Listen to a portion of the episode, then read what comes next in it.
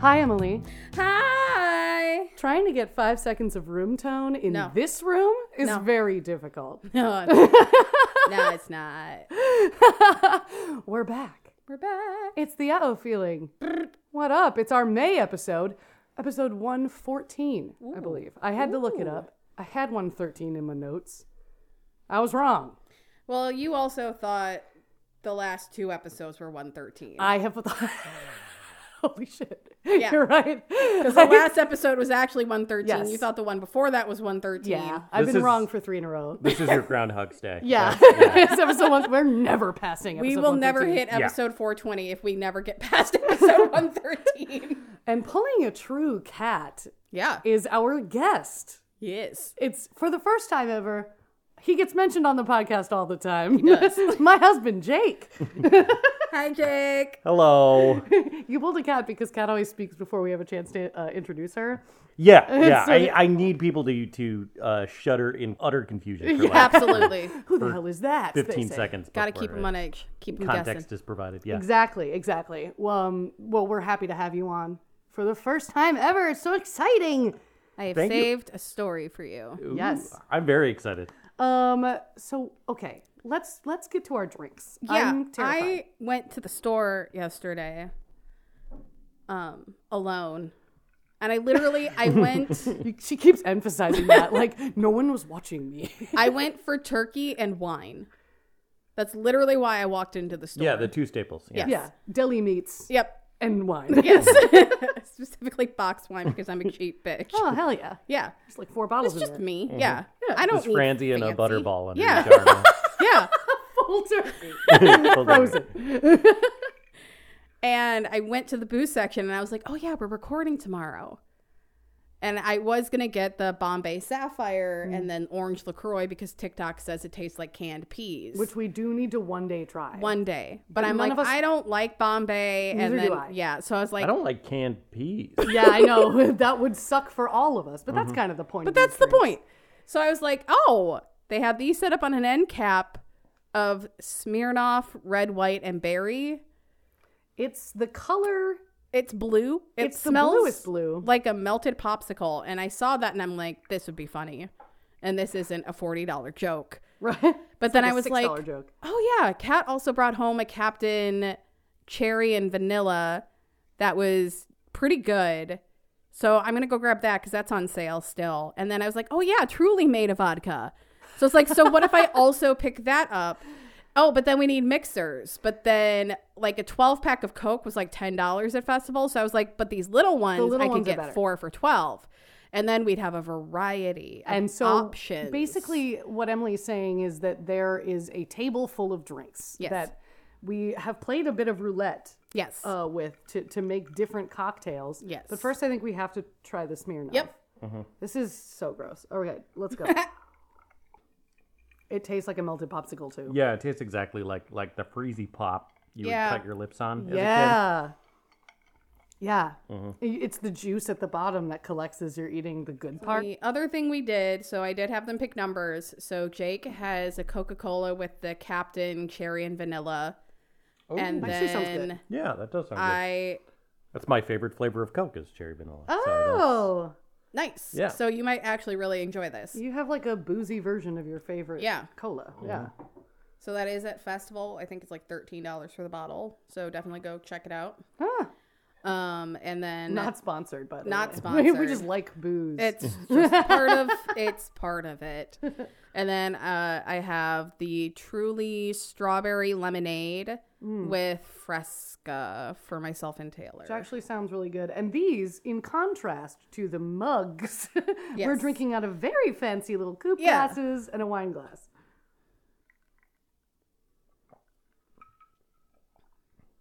That does not suck. I don't Oh. hate that. No, that's perf. Is it? That is perfect. Pretty Yeah. legit. Can I try? Give it a try. Yeah. Give it a I shot. am not a grapefruit girl, and this makes me like it. It's good, right? Oh wow, those are two distinct flavors to have had within 30 seconds of each other. But They are. still, ve- that's very good. Mm-hmm. Yes. All right. Hey, thanks for not killing us. Shall we get to We shall. the stories? We shall. Emily, you're in the hot seat right I now, am. which by default makes you first. I know. Sorry about it. We worked so hard on getting the alternating down, and then you know Taylor got confused about episode numbers, so we just we just gave up. it's we're done. we're done with it. It's, whoever sets up the mic second, basically. Is Basically, basically, be in the honestly, hot yes. seat. That and like you said, yours is. Mine's very sad. It's sad. Yeah, and we I can specifically saved this for Jake because once upon a time we were just randomly talking, and I don't know if it was just like nuclear fission or something along those lines that we were chatting about. And I was like, I have a story. I This is one of my hyperfixations, so Uh-huh. I, I appreciate that. this is all for you. Yeah. this entire episode, except for my story, I would have told this to anybody, but I'm glad I'm telling it to you. great, great. Yeah. Love ya. let's talk about radioactive contamination. What is that? Thank you for asking. I didn't ask, but all right. Radioactive contamination is the presence of radioactive substance substances on or in surfaces, solids, liquids, or gases. That includes the human body, Yes, where we- they are not wanted and are usually harmful. Uh-huh. Yeah, we've had some talk of this from We other have. stories. Yeah, We have. Um, but a lot of our talk about it has been around like nuclear explosions Yes. or like meltdowns. This isn't that.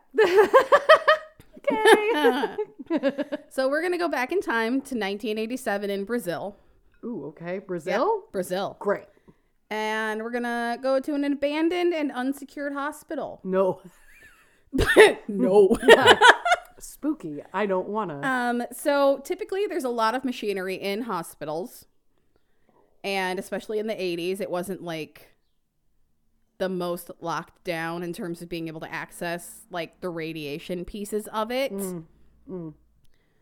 Uh, so we're going to be talking about cesium chloride specifically today okay. um, which is used in nuclear medicine, such as cancer treatments and diagnosis of certain heart attacks. I, I love that that's a term. I would have never thought of like, it makes sense. It's like chemotherapy. Yeah. N- nu- nuclear medicine. Nuclear medicine. Yeah, when you get like radiation treatment. Right. That makes total sense. I've Yeah. just never heard the term. and That's then we'll badass. talk about radiobiology later.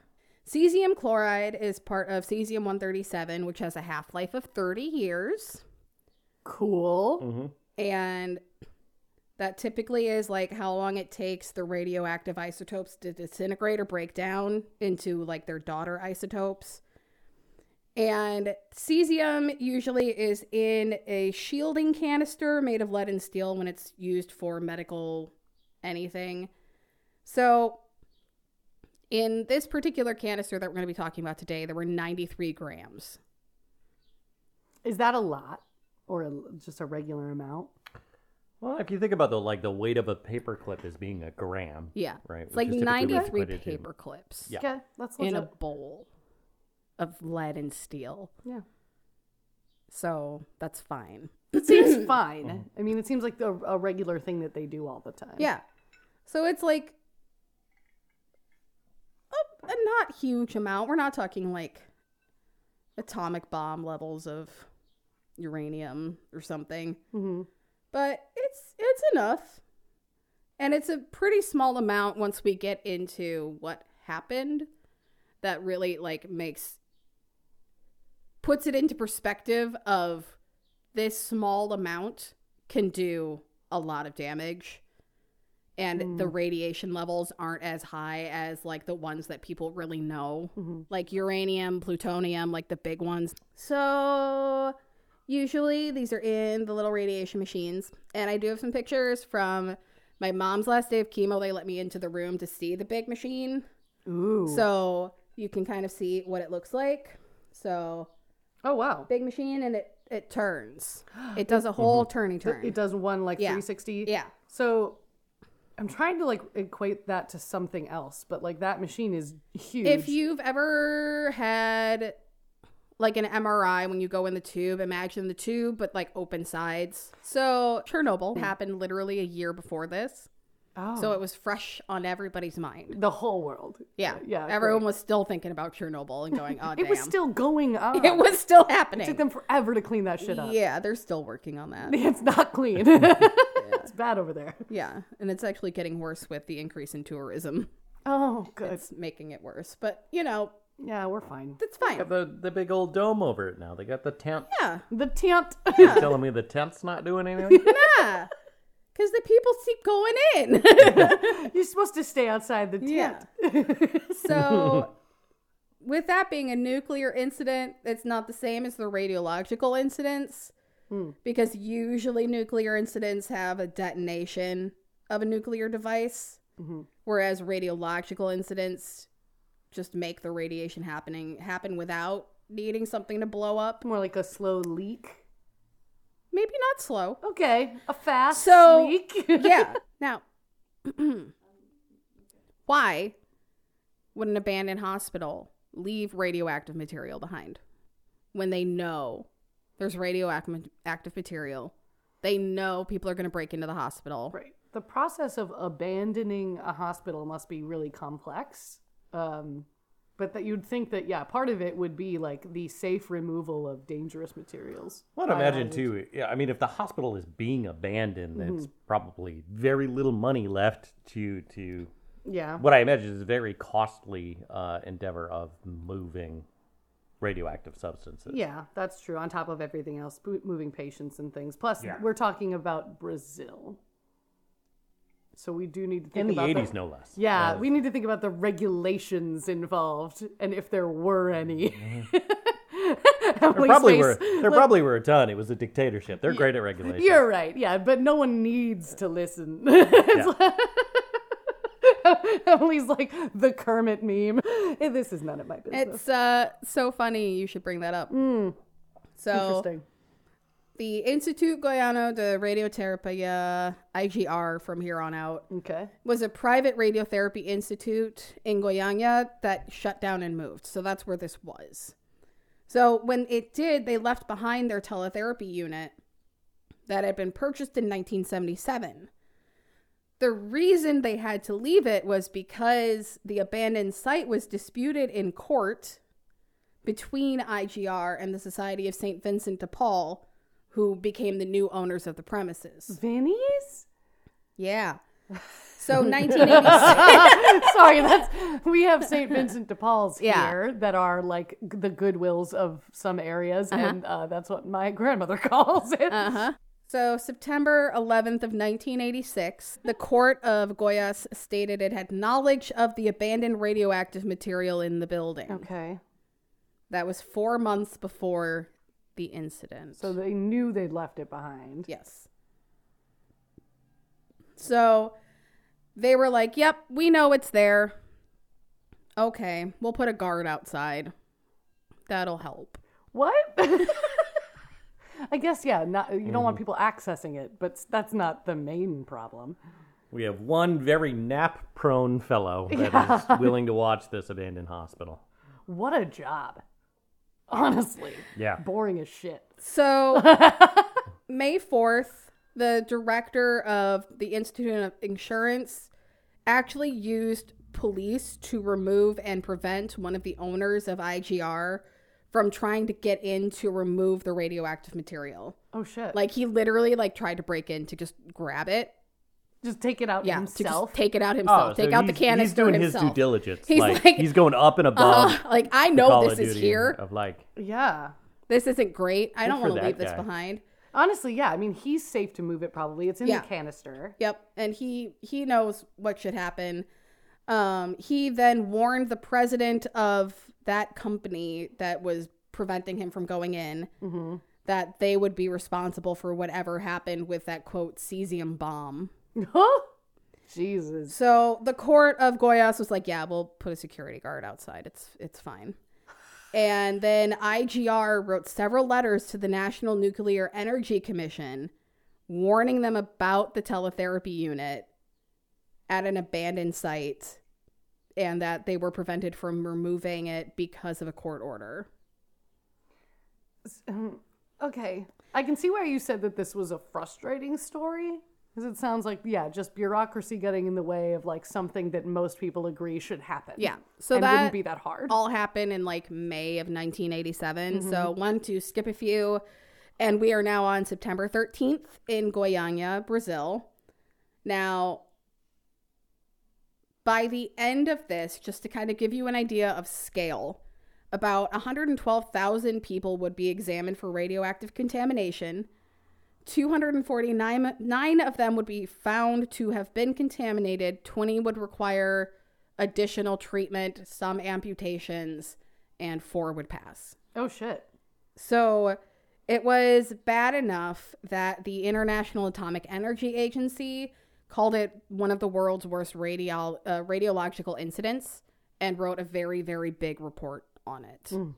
which is available to the public if you ever want to read it. It's interesting. I'm sure it's fascinating. Yeah, I At read some it. parts. Y- Really? Not all of it, but like- it gets very technical. I'm sure it does. Oh. And- like The Portuguese is a challenge. That's, uh, the translation is not perfect. They use a lot of acronyms, and I'm like, that's great. cool. Sounds Uh-huh. Mm. interesting. So, how did this happen? They posted Yeah. a guard. They just they're solving the stop it. opposite problem. So, that sucks. there's just one problem. The day this happened, the guard that was supposed to show up didn't. They just like didn't show up to work. yeah, mental health day. Yeah. You- They you no gotta have call, those, no yeah. showed their Yeah. guard job. cool. Yeah. And so taking advantage of, you know, there not being a guard, easy access, they recognized there was machinery in there that could be scrapped. Oh. Some people broke in. Okay. Wow. One day. One day They've this been guy's So watching. not they They've there. they're like been meth heads watching. hopping in to strip the copper out of the walls. Yeah. So He literally like there must have been people casing the joint. Oh, yeah. because like they notice he doesn't show up and they're immediately in there Yeah. the same day. So Roberto dos Santos Alves and Wagner Mota Pereira illegally entered the partially now demolished IGR site. There's catalytic converters in there. You know it. Could be. they thought it might have some scrap value, so they were taking what they could and putting it in a wheelbarrow and then took it to Alves's home. They then began dismantling the equipment. That same evening, they both began to vomit Oh, Uh huh. uh huh. Due to radiation sickness, they didn't Yeah. know it was radiation sickness. of course. Um, just keep that date in mind. This is September 13th. Right. They probably both had the same lunch too, and they're like, "Oh man, what did yeah. we eat?" So the next day, Pereira began to experience diarrhea and Disney- dizziness, and his left hand began to swell. Ooh, He then soon developed a burn on his hand in the same size and shape as the the aperture that had the radiation in it. Mm-hmm. And eventually he had to undergo a partial amputation of several fingers. September he's lucky that's all that happened. Yes. Are you kidding? I know. He should be dead. So, September 15th, Prairia visited a local clinic and they diagnosed his symptoms as a result of something he had eaten What? and was told to go home and rest. okay, so he just had the vomiting and the diarrhea Yeah. and stuff, and he The- didn't have the swelling. The real doctor had also called in that day. Just Yeah. like, uh, Yeah. Yeah. Yeah. This was just some guy. Yeah. So, he's, also, he's Alves, moonlighting as the security guard. Just was not into it that day. he's got three jackets. Yeah. So Alves did continue to dismantle the equipment and was able to free the cesium capsule from its protective sleeve. Yeah, you always want to do that. Yeah. Um, So, I understand he doesn't know what it is, He does not. but like to be like, I got, I came here, I got sick, I got told to go home. I'm gonna go back. I'm gonna try it again. Yeah. You motherfucker. So he punctured the aperture window with a screwdriver and was able to see a deep blue light coming from the tiny opening that he had created. So he shoved the screwdriver in and was able to scoop out some of the glowing substance. No, are you kidding? He thought it was like a gunpowder, so he did try to light it, but it did not ignite. uh, yeah. We're fortunate that it didn't. I think like you're not just supposed to light stuff you don't know what it is on fire. Yeah. I mean, that's a, that's just one of the tests. yeah. But you I just like put you out take the any chemistry radioact- classes, is it flammable? Try it. See what happens. Yeah, they want you to do that. Yeah. so there was a lot of thoughts behind why it E, glowed. So their guess, the IAE, the IAEA E if they could pick an acronym with no vowels, that'd be cool. no, no. All vowels. so thanks. they their guess was it was either ionized in the air or it was fluorescence to or it like was absorbing moisture to make it glow. sure. I mean, that is a common misconception of like radioactive stuff doesn't actually glow in real life. They just put it that way in movies, but they're like Hmm. Some of it does. um, some of it does under very specific uh, conditions. Yeah. That could be like if it's ionizing the air, that could be Cherenkov uh, radiation, which that's fun. Mm-hmm. Sure. Which So was it my could next be something thing, like Karen that? Croft radiation, yeah. Okay. So, but also it's like if it's glowing and you're close enough to see it glowing, that's a, That's so bad. Uh-huh.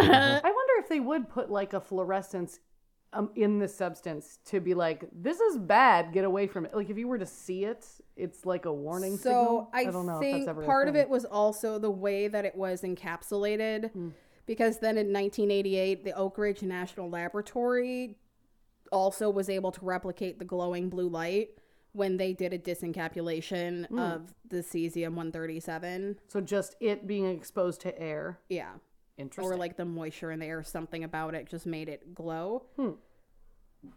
So problem, that's a problem. It's glowing. It's pretty. it me, looks cool. I guess It's the 80s. You're right. It's the eight. This like, is I don't know. You don't break This into is how I hospitals. get superpowers. I mean, some people did think it was supernatural. Like it's I- part of the wonder of it. Uh, yeah, I mean, if this is Brazil and if it's like, it depends on They broke that into a person's gonna- hospital to grab stuff for scrap to sell to a junkyard. Right. Like we we might ex- like think of that even in the 80s as like we there were enough action movies Yeah. or or things like that that involved some radioactive substances that glowed. I think that if you saw Batman, you knew not to touch I a just glowing don't thing. know if they had Batman Exactly. in Goiânia, Brazil. yeah, I think they just didn't have the same exposure to the media. no. so, on September 18th, Alves sold the items to a nearby scrapyard. That night, uh, De Vere Alves Ferreira, who owned the scrapyard, also saw the blue glow and was like, hey, that's pretty fucking cool. Hell yeah. and he thought it was either super valuable or or supernatural wow.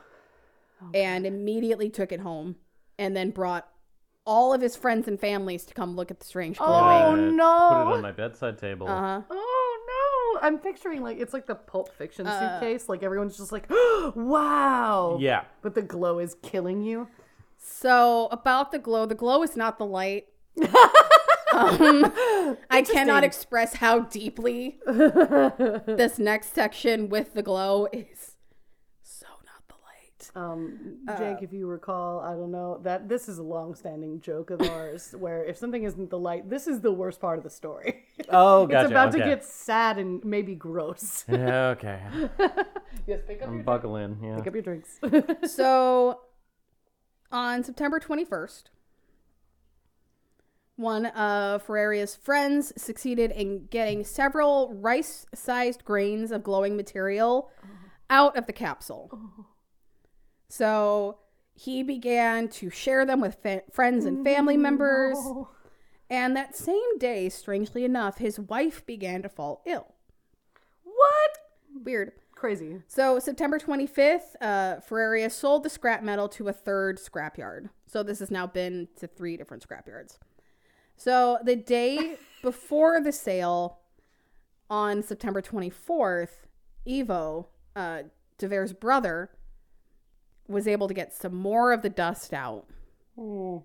and took it to his house No. where he then put it on the concrete floor for his six-year-old daughter. no. This is this is not the light. Yeah. Oh god. this is not the light. She loved it. It was glowing and it was very pretty. Yeah, it looks cool as hell. And they specifically note that she ate an egg sandwich while sitting on the floor with the glowing cesium. She also applied it to her body and would show her mother like her arms glowing and dust from the powder did fall onto the egg sandwich that she was consuming and she it was later noted she received six gray units which is bringing in that radiobiology, Oh. a term they use for how much radiation is absorbed. Oh. So one gray unit is equal to 100 rads, Oh. which is like one joule of radiation energy per kilogram of matter. There's there's There's like a whole. there are too many ways to describe how much radiation poisoning you've received. There's like Yeah. like four different units you could use. yeah. Mm. Um, and that are used in different parts of history. Yeah. So she basically got 600 rads, which is a very lethal dose, That's so m- especially much. for a six year old. Yeah. that sucks. There's like nothing to say So- to it. You're just like, wow. Yeah, because the the entire time you're sitting there with it, like that is decaying, that is setting up, that is just buckshotting your DNA. Yeah. You, if you're coming apart from your most cellular level. Like Yeah. awful. Especially because this was specifically used for chemotherapy. So, like, this specific brand of radiation is meant to do things in Attack your body. Yeah. Mm. cells. Yeah. That little girl had like no idea. No. I mean, of course nobody did, but she's like the least culpable.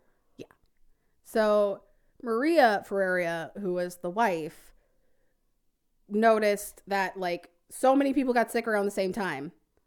So she was like, no, fuck this. September 28th, Thank God somebody draws a connection. 15 days after the item was found, she reclaimed everything from the scrapyard, got everything in a bag, Whoa. and took it to a hospital. Wait, really? Yes. Wow. Like that probably was a ton of work because Yes. there's like three scrapyards involved and a bunch of people's family members. Yes. Damn. She went and got everything, put it in a bag, this is evil. Got- Get it the fuck. on a bus, Wow. With Yeah. a bag of oh. and took it to the hospital. They didn't know. That- yeah, I know. No, All she. she knew, and she literally like dropped the bag on the doctor's desk and said, "This is killing my family." Wow.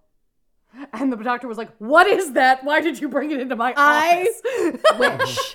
I wish oh no. that would have been a great response Yes. so, Like, what are you of an talking about? immediate This is a alert biohazard. concern. but they thought everyone had like a tropical disease. oh shit. So he like had the bag on his desk for a chunk of the day Oh fuck. and then was like, I don't feel good. Oh god. yeah, like maybe I sh- I don't feel great. Maybe I should move this outside. Oh. So then he put it on a chair outside of the hospital next to an external wall and it sat there for a day. Just like hanging out.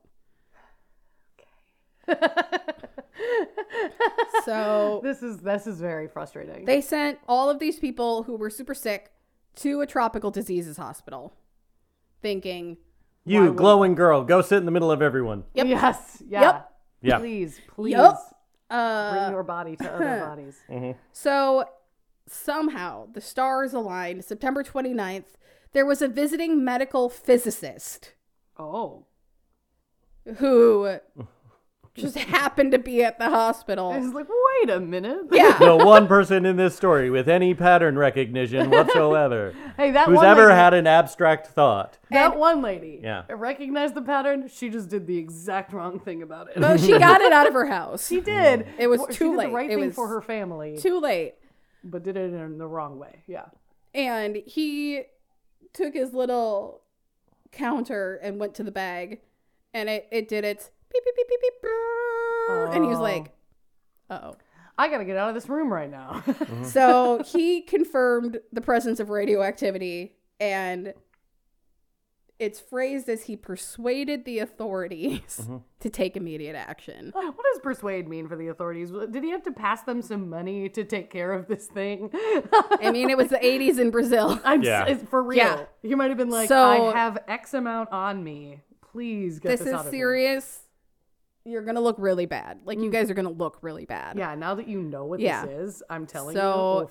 there were some also suspicions because of the skin lesions that come with radiation Pretty that they're specific. like, hmm, this doesn't look like a tropical disease. uh, whole limbs dying on Yeah. people. Not not super common. Yeah, because the other guy that did the break in had to get like most of his arm amputated. Oh. Like, this isn't normal for tropical diseases. it's pretty bad. Yeah, it's, not great. And So, it's, it happens so much faster than even like a gangrene or something. Like you just and this has it's been all active dead for tissue. 15 days, Ugh. unchecked. So bad. So, the city, state, and national governments were all aware of the incident by the end of the day. There is a full timeline by the IEAE. E. No, IAEA. I flipped it. Um, And sometimes why? I would, yeah, Yeah. for real. I would never have noticed if you flipped it. you could have said any assemblage of E four letters. AEIOU. The E AEIOU was Mm-hmm. They, if you want to see it, they do get into the weeds on like s- really like minute by minute of what they know. I bet. Mm-hmm. After a certain point, everyone's recording everything because Yeah. every minute counts. So Alves de Souza, who was 18, was an employee of De Vere Ferreira and worked on the radioactive source. He developed lung damage, internal bleeding, heart damage, and passed away. Oh shit! Um, He was eighteen. he was 18. Ugh. So the daughter, the six year old, she like an international team came out to try and save her. Like they brought they brought out all the big guns in radiation. And she was confined to an isolated room because everyone was scared to go near her. Like the hospital staff was just terrified. She was covered in the stuff. Yep. So unfortunately, she did pass, and it wasn't nice. Hmm. Um, and there were riots about her burial because they didn't want her buried in the cemetery. Well, And Yeah. they literally they brought in a specific type of casket to contain the radiation to make sure it didn't pour into like the groundwater. yeah. Mm-hmm. Don't they bury people? It was in like a very fiberglass particular- They- coffin. Yeah, it, it, technically, like the old way to do it was a lead coffin, but really, like once you, uh, radiation doesn't doesn't like breed like that. Like it doesn't like once you get the radioactive material out of your system or off of you, you you're not a radioactive corpse. Yeah. Um, Sure. uh, once the heavy elements are gone, then it's no longer radioactive. But it's it's just People are Yeah. scared. yeah. But Cle- I- clearly, yeah. this is not a, a very scientifically literate town. No. No. So it was a fiberglass coffin that was lined with lead, and Hmm. she basically had to be buried in secret. Woof. That poor thing. Yeah. That's so. So uh, Maria Ferreria, who was the wife of the scrapyard owner who brought everything in, um, did end up passing away. Oh, she did not deserve. She was No. trying so hard Yeah. to do the right thing. And then another employee of De Vera Ferreria, Israel De Santos, who was 22. Um, he primarily was working on it to extract the lead so that they could sell that. uh-huh. He did also pass away. So those were the four that died. De Vera Ferreria himself survived despite re- receiving seven grays of radiation. Whoa. So he passed away in 1994 of cirrhosis, aggravated by depression and big binge drinking. Um, after your entire life goes to shit because you Yes. saw a glowing substance. Um, Yeah, yeah, that makes and then sense. his brother Evo Ferreria died of emphysema in 2003. Ooh. So several people survived very high doses of radiation. Um, they thought that might be because it was fractionated, so the body was doing what it needed to do to repair itself to make it not like a lethal like dose. It wasn't all at once. Yeah. Okay. So, because it was over that like 15 day period, their body had enough time to reproduce new cells Interesting. and try and mitigate some of the effects of the radiation poisoning. The body's so cool. Yeah, the body is weird. Yeah. Pretty amazing. So, unsurprisingly, when this all went down, the news got wind of it. yeah. And uh, like nearly 130,000 people in Goiânia went to local hospitals concerned they'd been exposed. Which, Of course. So I mean, fair. th- Yeah. that lady got on a bus. Yep. And then those people all went home. Yep. So like maybe there is some truth to that, but I could also totally see. You know, you hear about lice in an area, and you're like, my scalp is itchy. Yeah, I- it's oh my like God, that oh my times God. ten thousand. Yeah. I was like, I'm a little sick today. Oh my god, it's the poison. Yeah. So of those 130,000, only 249 were found to have significant levels of radiation. And then 20, so 129 people had internal contamination and then the people with the internally contamination internally contaminated really only suffered small doses less than like a 1 in 400 risk of getting cancer Okay. which still like That's kind of high. it ain't great it ain't great I mean, what's the regular just you're alive version of like how how likely are you to get cancer?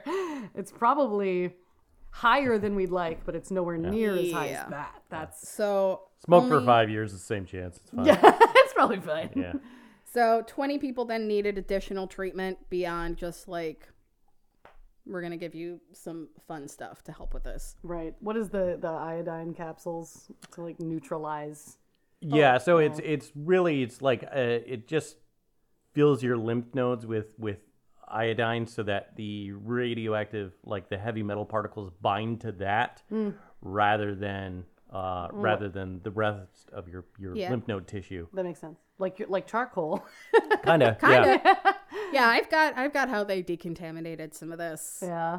cuz it was it was a, a process. I yeah. I mean, it sounds like an entire town is sort of somewhat a- in, affected in one way Yeah. or another. Yeah. So in 2007, the Oswaldo Cruz Foundation did determine that the rate of cesium 137 related diseases are the same in Goiânia accident survivors as they are in the population at large. okay. So like people by that point, it was pretty standard. No longer being Yeah. affected. Mm-hmm. so the three doctors who owned and operated IGR were charged with criminal negligence, which I think is funny because they were the only ones actively trying to get it out. Yeah, what? How is the other party who was who had the court order to keep him out not at fault? So Fuck. that's literally they were declared not liable because it was like, oh yeah.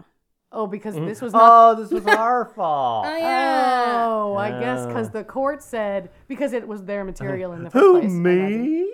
I prevented them. but one of IGR's owners and the clinic's physicist were ordered to pay a hundred thousand in Brazilian reals, which I did the conversion rate, and it's like Six dollars. Yeah, I mean. like- I close. It's two thousand dollars in U.S. in today's oh, money. okay. Well, at least it's not like a devastating amount of money. But that was like their punishment on this. Yeah, Uh, They and were- then a lot of lot of negligence. That's in not, 2000 uh cnen was ordered to then pay compensation of 1.3 million brazilian reals to guarantee medical and s- psychological treatment Mm-hmm. for direct and indirect victims of the accident and their descendants down to the third generation and that also doesn't sound like a ton of money. No. hundred thousand around like 200000 Okay.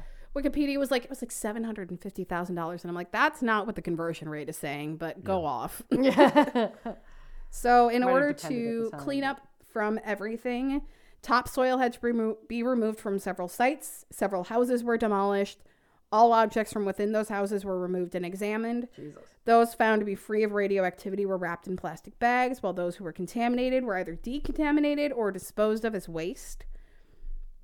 And the choice between the decontamination or disposal was kind of based on economic value of the object and then how easy it would be. Um, in addition, the IAEA uh, recognized that to reduce the psychological impact, greater eff- effort should have been taken to clean up the items of personal value, such as jewelry and photographs.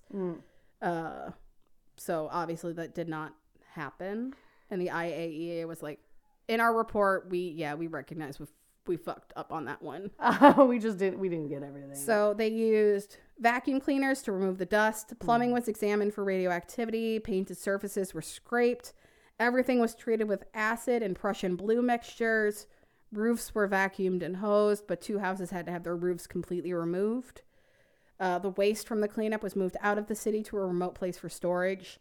They used potassium alum to d- uh, dissolved in hydrochloric acid on clay, concrete, soil, and roofs because cesium really loves clay. it just really super loves clay. porous. Yeah, I guess Yeah. that makes sense. it yeah. just right in there. so sodium hydroxide solutions, also followed by dissolved potassium alum, were used to treat synthetic floors, machines, and typewriters. And then they gave the patients Prussian blue a lot of them. I'm like exhausted just by you describing what they had to do. I'm sure this was like years of work and it sounds exhausting. Yeah. Just to kind of show the scale of how far this traveled, IGR, Roberto DeSantis' house, De Vere Ferrari's scrapyard, Evo Ferrari's house, the third junkyard, the hospital where the bag was left, and that chair. Three buses, 42 houses, 14 cars, five pigs, and 50,000 rolls of toilet paper. Five pigs, Five pigs. 50,000 rolls of Mm. toilet paper. Yes. What does the toilet paper have to do with I think it's also just porous. Yeah. You're it's supposed to wipe front to back, but they were were not doing that. They were not doing And the pigs were actually just to feed everybody while they were cleaning everybody up. All right. Yeah, they Yeah, only they and- killed it, but they weren't irradiated. They Right, just- and- we got hungry. Famous Dave's catered. It was amazing. Yeah. So once this was all done, the Brazilian government took the capsule and the military literally like once they were sure it was empty, they, it's on display oh. at the Being like- School of Specialized Instruction in Rio de Janeiro as a memento to those who participated in the cleanup. Fair. Oh. I bet they have some Not for the specialized- Oh, dead, No, no. just, for the people who did the cleanup. I mean, like that's still important work, but Yeah. a memorial for the dead, maybe on the hospital site or something, could be cool. Fine.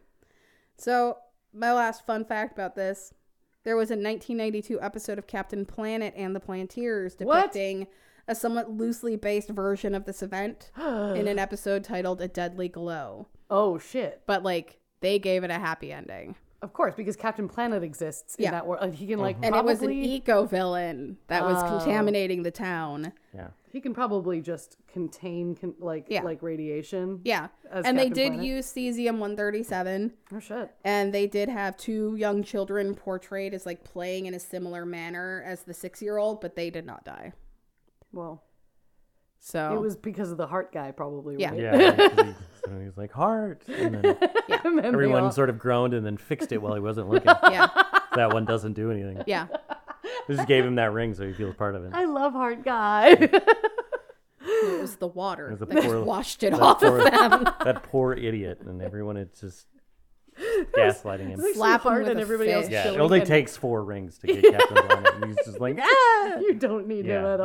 all. It was you're right. though. It was mostly water. Yeah, just And like a everybody else hose. was chilling.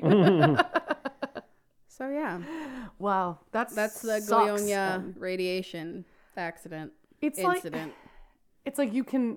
It's one where it's like you can almost understand how all of those things happen. Yeah. and it's not any one person's fault, no. but it is like the fault of several people at the same time. Some Well, like, and I have to believe even back then there was labels with pictures because they do like the radiation shit for like Yeah. 2000 years down the road. If somebody stumbles upon this, they're going to know it's dangerous. right. They they have to like without language be able to tell Yeah. you this is a dangerous substance and you should not go here or touch this. Mm-hmm. And there Right. had to be signage. There should have been anyway. Hard I mean, I got to remember too, like how much how much of a uh,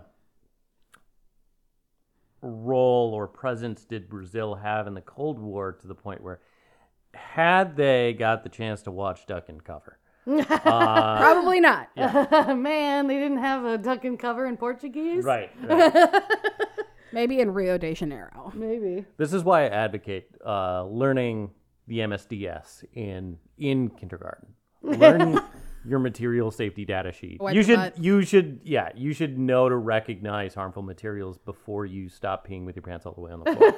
That's I don't disagree is the thing. Yeah. Like I know that's a bit, but also kinda. Yeah. Like as a child you should know that there are things you don't touch and like if there's a sign that just has like a skull on it, I think you should know. right. There was a, remember like when you were a kid in your neighborhood and those big green transformer boxes outside, you know, on the boulevard and you uh, they was had that big picture of like Mm-hmm. a big angry electric cloud that would zap and kill you and it was very clearly illustrated. Yeah. um, and it was scary, and it did not stop me from sitting on them. But at the very least, they weren't liable because they communicated to, communicated to me a Right. very dumb child. You understood what you were not supposed to be doing. Exactly. You did it Yeah. anyway. And what's frustrating about this story is that we'll never know if those guys that broke into the hospital felt like Mm-hmm. that. They were like, I see the signs. I just don't give a shit. Or if there was no signage at all whatsoever. I'm saying that six year old girl knew exactly what she was getting into. All right, it's um actually Jake Yeah. has to drink the drink. Uh, yep. Jake has to have the Yep. bad drink All right. because he said the worst thing on the podcast. Is your glass empty? yeah. We're Okay. Oh. gonna harp noise, um, and we're gonna get you that bad drink Yep. because you're a bad man, Uh-huh.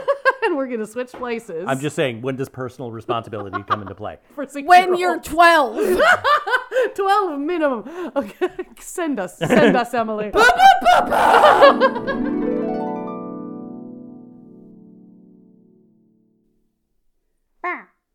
And we're back.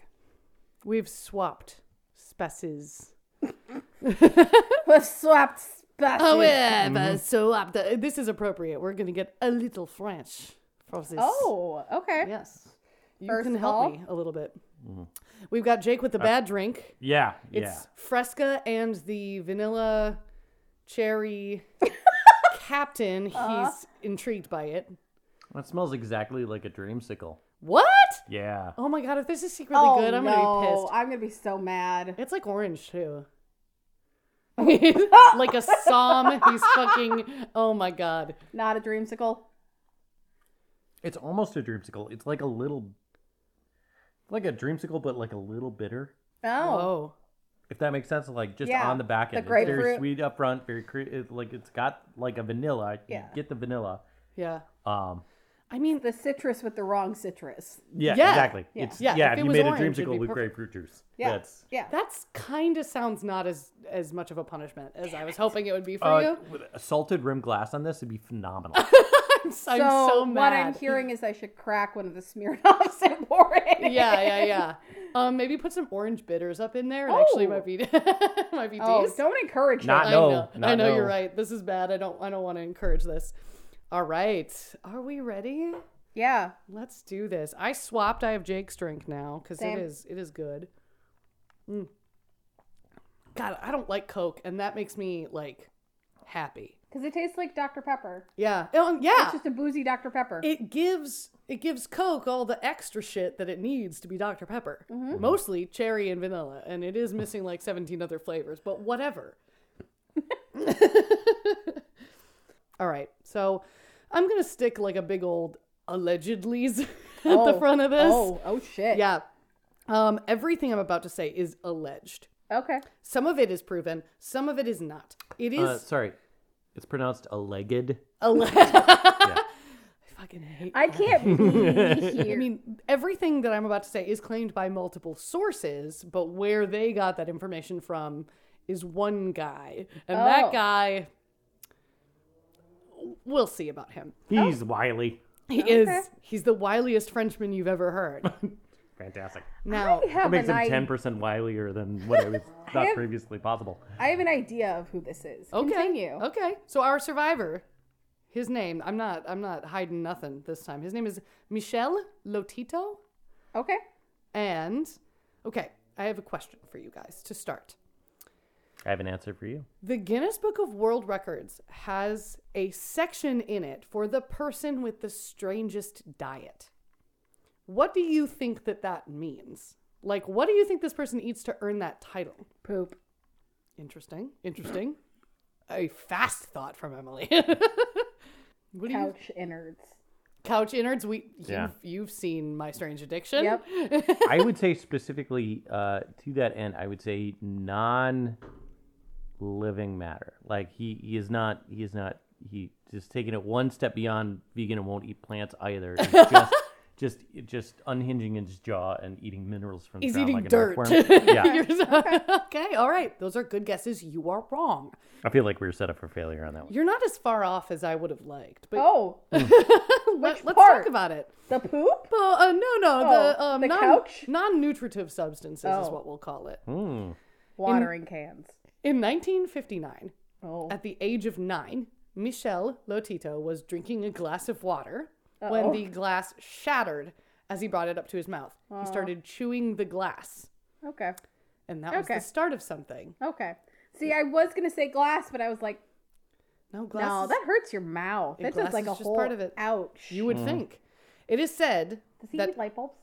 I don't think so. I've seen pictures of other glass things. I'll get to it. Yeah, Emily, I think that's how a story works. uh, she'll tell us. She's so out. I I like to do this thing where I try and guess the rest of the story in my ADHD way. Before I know. we- I've had yeah. any conversation with you. It's he says as if that's not also how he does it. it's wonderful talking to all three of us. Anyway, Listen, as long as he doesn't put the glass up his butt, I think we're no still glasses Oh, okay. up any butts. I Okay. do promise that. Okay, we won't get a visit from that one TikTok paramedic. Yeah. the one who's like, no, No, we You'd laugh at say him. we grew up on the same internet. Yeah. It is said that Michelle has a disorder called pica that is characterized by an appetite for things that are considered non nutritive. If you have seen My Strange Addiction, you will probably have seen like several people who eat things that aren't food because it's like part of a disorder. You just crave them, like the woman who eats the inside of a couch cushion. I still don't. Is that the same woman? It was either a couch cushion or a mattress. She used to go outside and roll it in dirt and then eat it. It might be a different woman. Same Mm. show. Uh. But anyway, yeah, bro. Yeah, bro. She was like, that's my favorite. so anyway, our man, Michelle, I he hold had. on, hold on. We're moving on, Emily. That's- You just broke my brain. yeah, she used to roll the little bits in dirt. It's like a it's like a peep at that point because you get like the crunch of the sugar on the inside. I right? truly think it was a texture thing for her. Yeah. Yeah. it is like the nastiest peep. No. Mm-hmm. So this is a rare disorder. yeah. but our our man Michel has it, and he also has like in se- spades. in He's got it. spades. Actually, yes, he also Textbook. has he has what people do not have in that instance. He has a body that seems to be able to handle just about anything.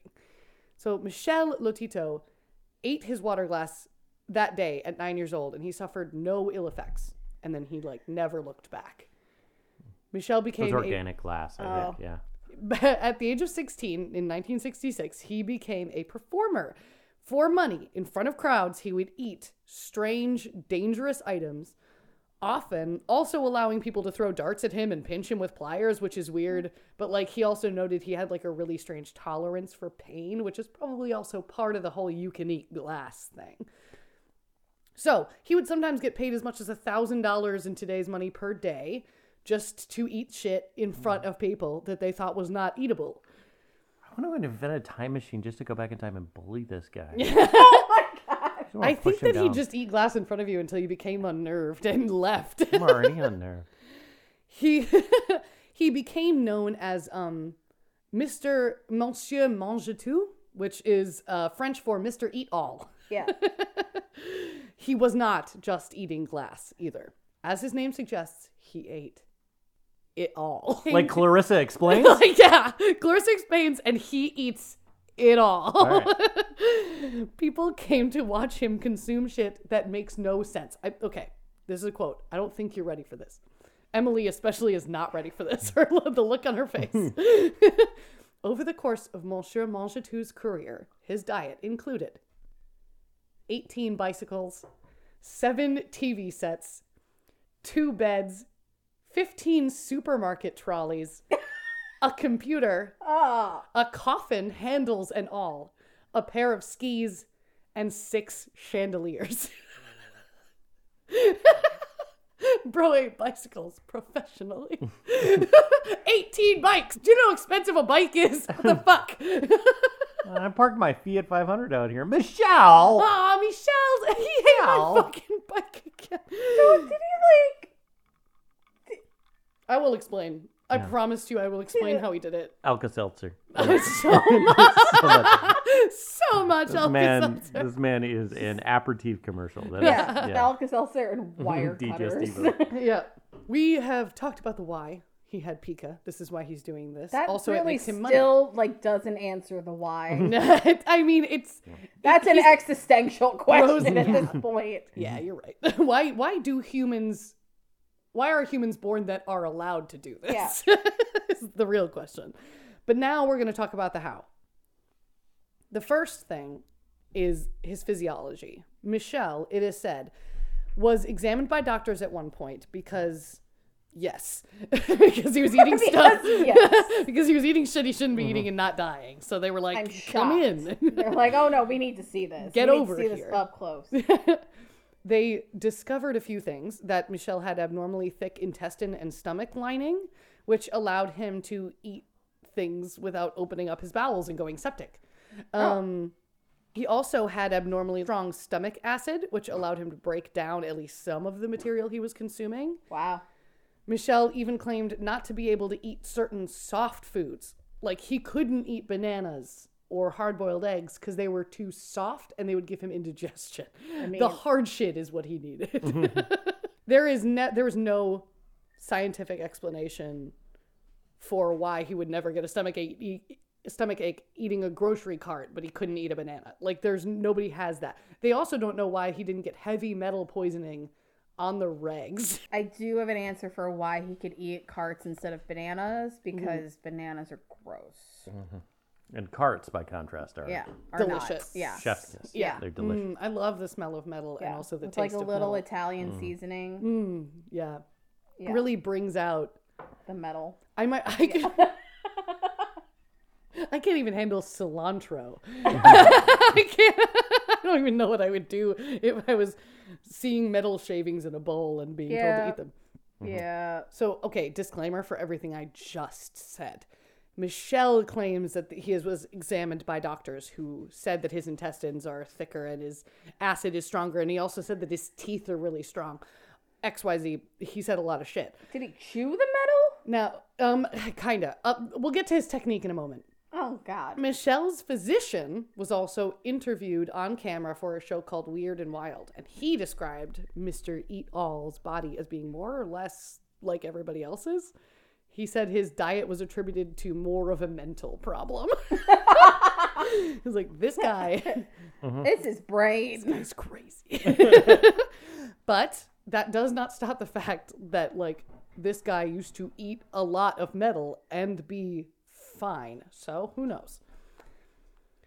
if that is all true, we can maybe attribute the fact that he didn't die from eating all of this stuff. Hopefully, hopefully, don't hear a whole lot about this uh, this gentleman's bathroom situation. Yeah, so no. maybe everything is not fine. Yeah, it's I mean, just the right. not fine parts is happening. I saw one place that that claimed that he passed this material with no problem. Did it? Did it cut it into like small enough pieces? So yes, that is part of it. So his technique is the other thing we attribute to her, his ability to do this and not die.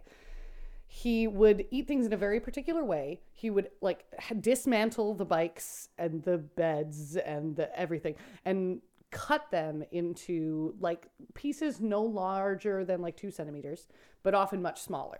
A lot of pictures of him have him like taking a spoon to a bowl of metal shavings.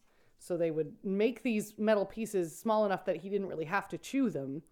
He could instead just swallow them. Um, and then he would.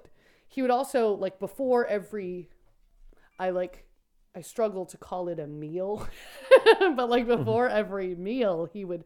He would drink a shitload of mineral oil, which would like coat his entire intestinal tract and make it slippy.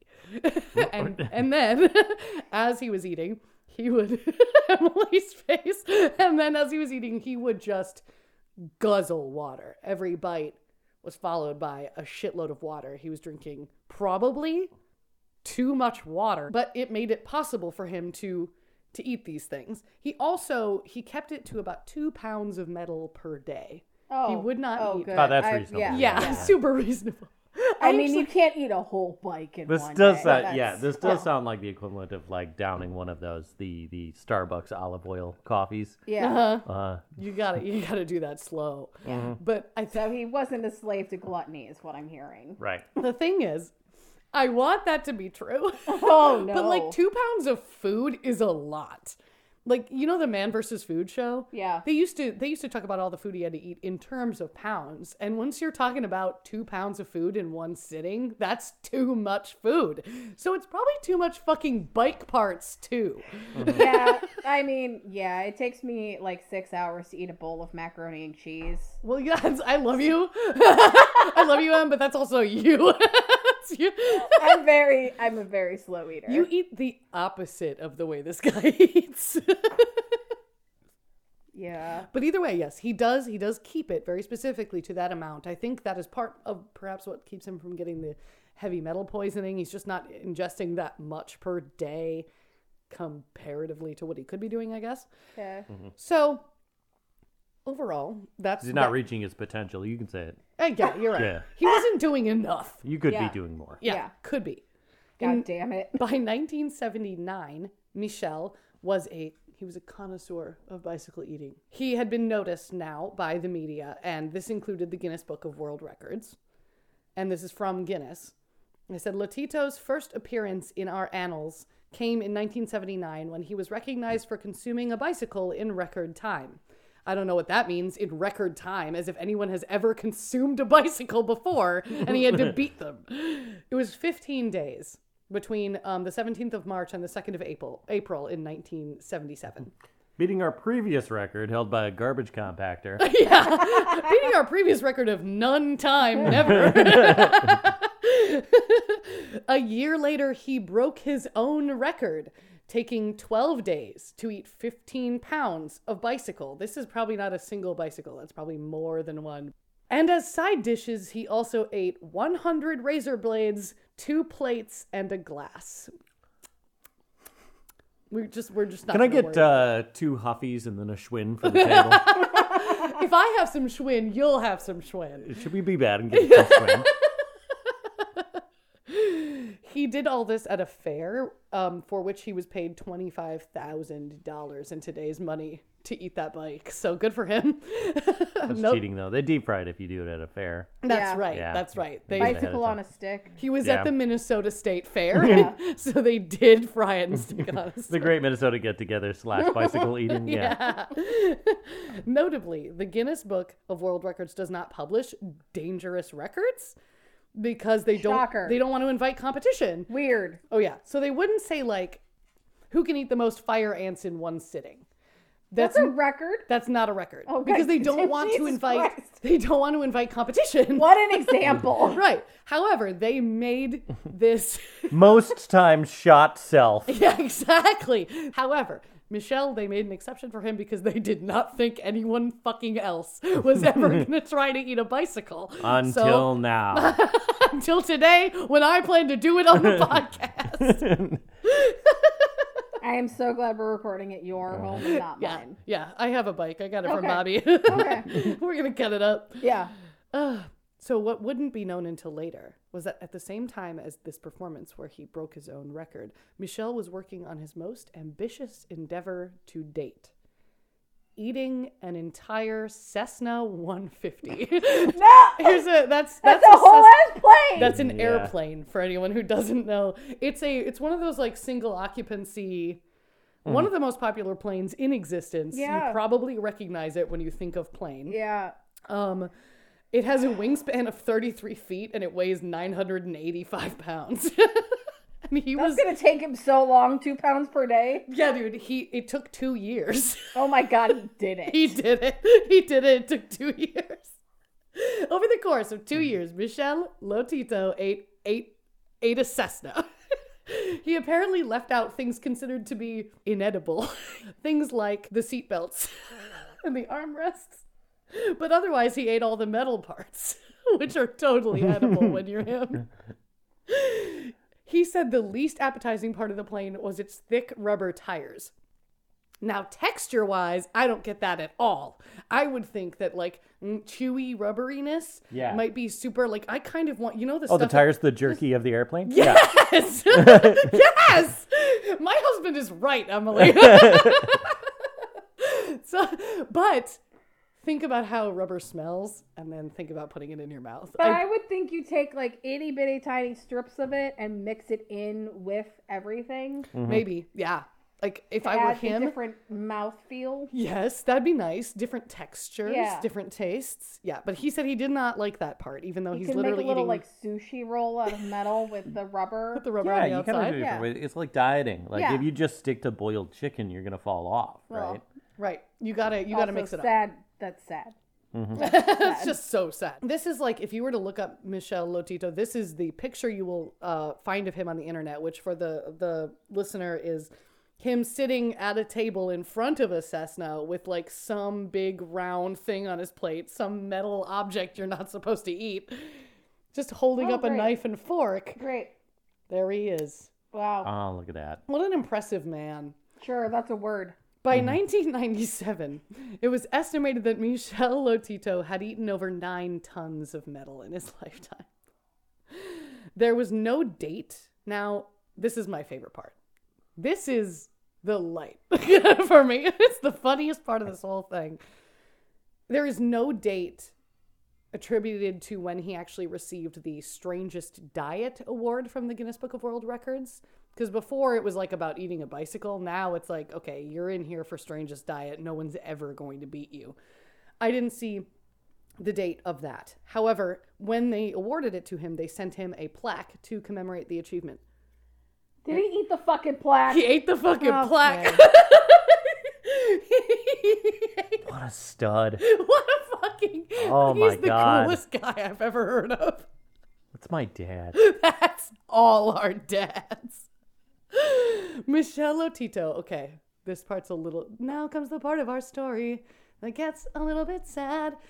Michelle Lotito passed away in 2007. I'm shocked. 2007. Took him that long. he was he was the at the age of 57, which is not old, but But if you eat nine tons of metal, Mm-hmm. you would think it'd be earlier. You're right. Every single article I found about him said that he died of natural causes. The same phrase every time of natural causes. I want to The live. natural cause of shooting out an airplane. the natural cause of, of slowly but surely shitting out tiny bits of airplane. You see the propeller poke out and you're like, ah, Uh, it's my time. I'm ready. Too big of a bite, and you just create a foul obstruction of metal. Yes, yeah, that's Like, do you then the could you most just, like, obstructed. go to the hospital and just like take a magnet, like a really powerful magnet, and just like yeah, like a move it cow through? magnet. Yeah. that would actually be the best way for him to have digested that stuff. I think. Or would it like rip Right. it out if it was strong enough to move it? Would it just like I feel yeah. I guess it Alien depends. pop you gotta have, out. You Yeah, gotta I thread didn't- the needle on stre- Yeah. strength there. I didn't even think about that too, because that's Yeah. a, like a thing of growing up on the farm of, of like, if a cow it, a cow can you know eat a eat a flake of metal or something or like you know a screw that gets left on the ground, they call that hardware disease because it cuts them up on the inside and Oh, you know, yeah. they go septic. Uh, but if that's the case, then you you feed them a magnet, which is like it, it's a magnet in the shape of a big pill, and it takes all the metal out of their system and they poop it out. That's so smart. Mm-hmm. Again, kind of like charcoal. Not no. Those there's are the things. there's parallels. Yeah, Yeah. This is- well, there's always parallels in our story, and I think we just found it. Yeah. God? I, I wrote a little thing here just about how I Oh, little feel. limerick? Uh, just like just A eulogy. This it's really is- heartfelt. Oh. Yeah. Okay. I want to live in a world where it's not suspicious that this man died at the young age of 57 and where his insane diet had absolutely nothing to do with it. I want to live in a world where it's not suspicious at all that his cause of death is never elaborated upon anywhere. I want to live in a world where it doesn't make perfect sense that a man who went about claiming his intestines and gut acid were strong enough to withstand metal might also not want anyone to hear anything specific about how he kicked a bucket that he also probably ate. so I choose to do that. Michel Lotito ate nine tons of metal and he survived, goddammit. Right up until the moment he didn't. And that is good enough for me. Dying of a cancer only previously known to occur in bicycles. we didn't even know about light cancer until Michelle. I love this man. He Non is my bicycle dad. lymphoma really got him. got him in the Did end. you just say non-bicycle lymphoma? You know, That's it. That's my story Okay. of Michelle, Mr. Eat All. Well, pour one out for a real one. pour one out. If I had anything left in this glass, I'd pour it all out for him. Do we have metal shavings? We could pour that out for him. Yeah, no. I can make some. I can't even put metal shavings in the garbage disposal. This fucking dude. I love him. You're welcome, Em. I did not say thank you. Emily looks distraught. that sure is that. Any parting thoughts from either of you? Really hungry, actually. Really quick though, like what is like what inanimate object, what non-edible item seems the most edible to you? We've gotten it. We've gone into the like forbidden whatever territory, like that the internet was very into. Like for, forbidden gumball is just like one of those. You know the the super balls you could get out of a vending machine, but they were like they had like a dimpled exterior and they like looked like they glowed almost. They were like Yeah. a neon color but hazy. Those look so good. Like you could bite those in half and it would be so satisfying. But you know it just tastes like rubber and grossness that's kind of i think that's it for me that's the one emily you know you know what one i'm talking about the mall gashapon emily I know. I'm. what's yours em I don't know. I guess blankets. really you look oh, are the, is it because they're plush Yeah. squishy Yeah. yeah that makes sense Jake. Ooh, I would have to say like the uh, if you remember with uh, they're still around, so I don't know, but like with Lego Star Wars, the like little clear uh, rod pieces that they use for the, lightsabers, yes those look like like the perfect size of Jolly Rancher that I want. just like, Like- a little I- sliver of jolly rancher Yeah, exactly. I do not believe you haven't eaten one of those. Ooh, Oh, why I've definitely, uh, definitely, definitely what, let one ruminate around in my gob It's- uh, for a Oh, mm-hmm. i little bit. think it's but the yeah. act of swallowing that your body would revolt against Exactly. is And they don't actually- taste like anything, but I do Right. want them to be green apple. they should be green apple Yeah. absolutely unless they're you know unless you've got mace windows and then you have a grape Exactly. Which gets then I would only ever get Mace Windu. but, uh, Get a whole Ones bag are of always them. cherry. Yeah. Mm-hmm. Yeah. The Sith are really into Yeah. cherry. It's like it's like getting a bag of pistachios. You never buy them shelled. so you get a bag of Mace Windu figures and you just pull out the lightsaber, eat the lightsaber, Right. and toss the rest of it. That's the Yeah. that's the fun Honestly, Yep. honestly, I could see the Sith ones actually just tasting like cold medicine and not cherry. part. Yeah. It would Like have you to think be, it's gonna Yeah. be cherry, but it's You want it to- actually just like Robitussin. the dark side requires sacrifice, and therefore, in order to eat one of those, you gotta like Yeah, there's- withstand. Yeah, some- there's the It's two like- losses. yeah. There's the loss of the figurine when you toss it and the loss of oh this Yeah. is Robitussin. yeah. It's like with one random beat flavored. yeah. Every one That's out of the every Emperor. one hundred. I think I, I think the worst reality of this was like when they had the they had the special edition uh sucker that Mm. was Jar Jar Binks's tongue. Mm, Oh fuck no. Yeah, yeah. No, they that was a dare real not. thing, and you had to like You would just use suck a, a tongue. you had to fucking French kiss Jar Jar Yeah. Binks. and they wonder why people hated that. Jar Jar Binks. Uh, I'm Mm-hmm. looking it up. Which I do I feel mean, there's bad. a lot of reasons there. Yeah. I do Um, feel bad for Jar Jar Binks' actor because he did not deserve No, that. he did No, not. I didn't They- know it. that they dude went, set like- him up for that dude went balls to the failure. wall. Yeah. Yeah, he did as everything that was asked Yeah. and more. Mm-hmm. Yeah, that made that dude made some choices Oh my that the fucking director God. should have brought him back from Yep. and never did. Because it's not just like a disembodied tongue. You No. gotta No, look it at is. Jar Jar No. Binks. You have to look in his eyes. Yeah. Yeah, you have to cradle his cheek in your You hand. suck that man's tongue. Yeah. Look at it. I I'm so angry that exists. You know what? That's the inedible thing that I would eat. know. Oh, this is not technically for Mm. eating. That's for practice. Yeah, that's right. this, is, this is practice. Like you can get a grown-up version of that, and it is a clit stem. That, Yeah. it vibrates. It's weird. yeah. He says something like Misa's so horny or whatever.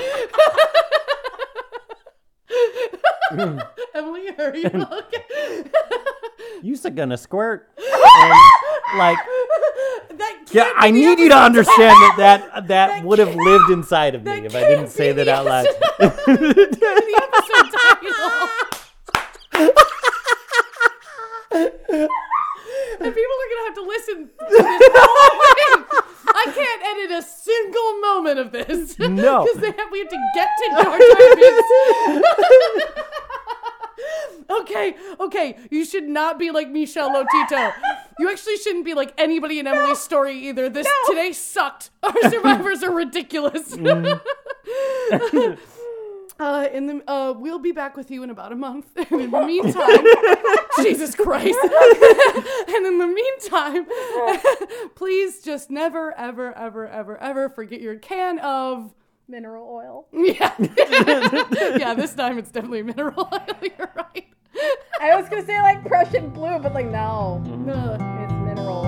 it's mineral oil. Depends on what you're doing. You're gonna need it.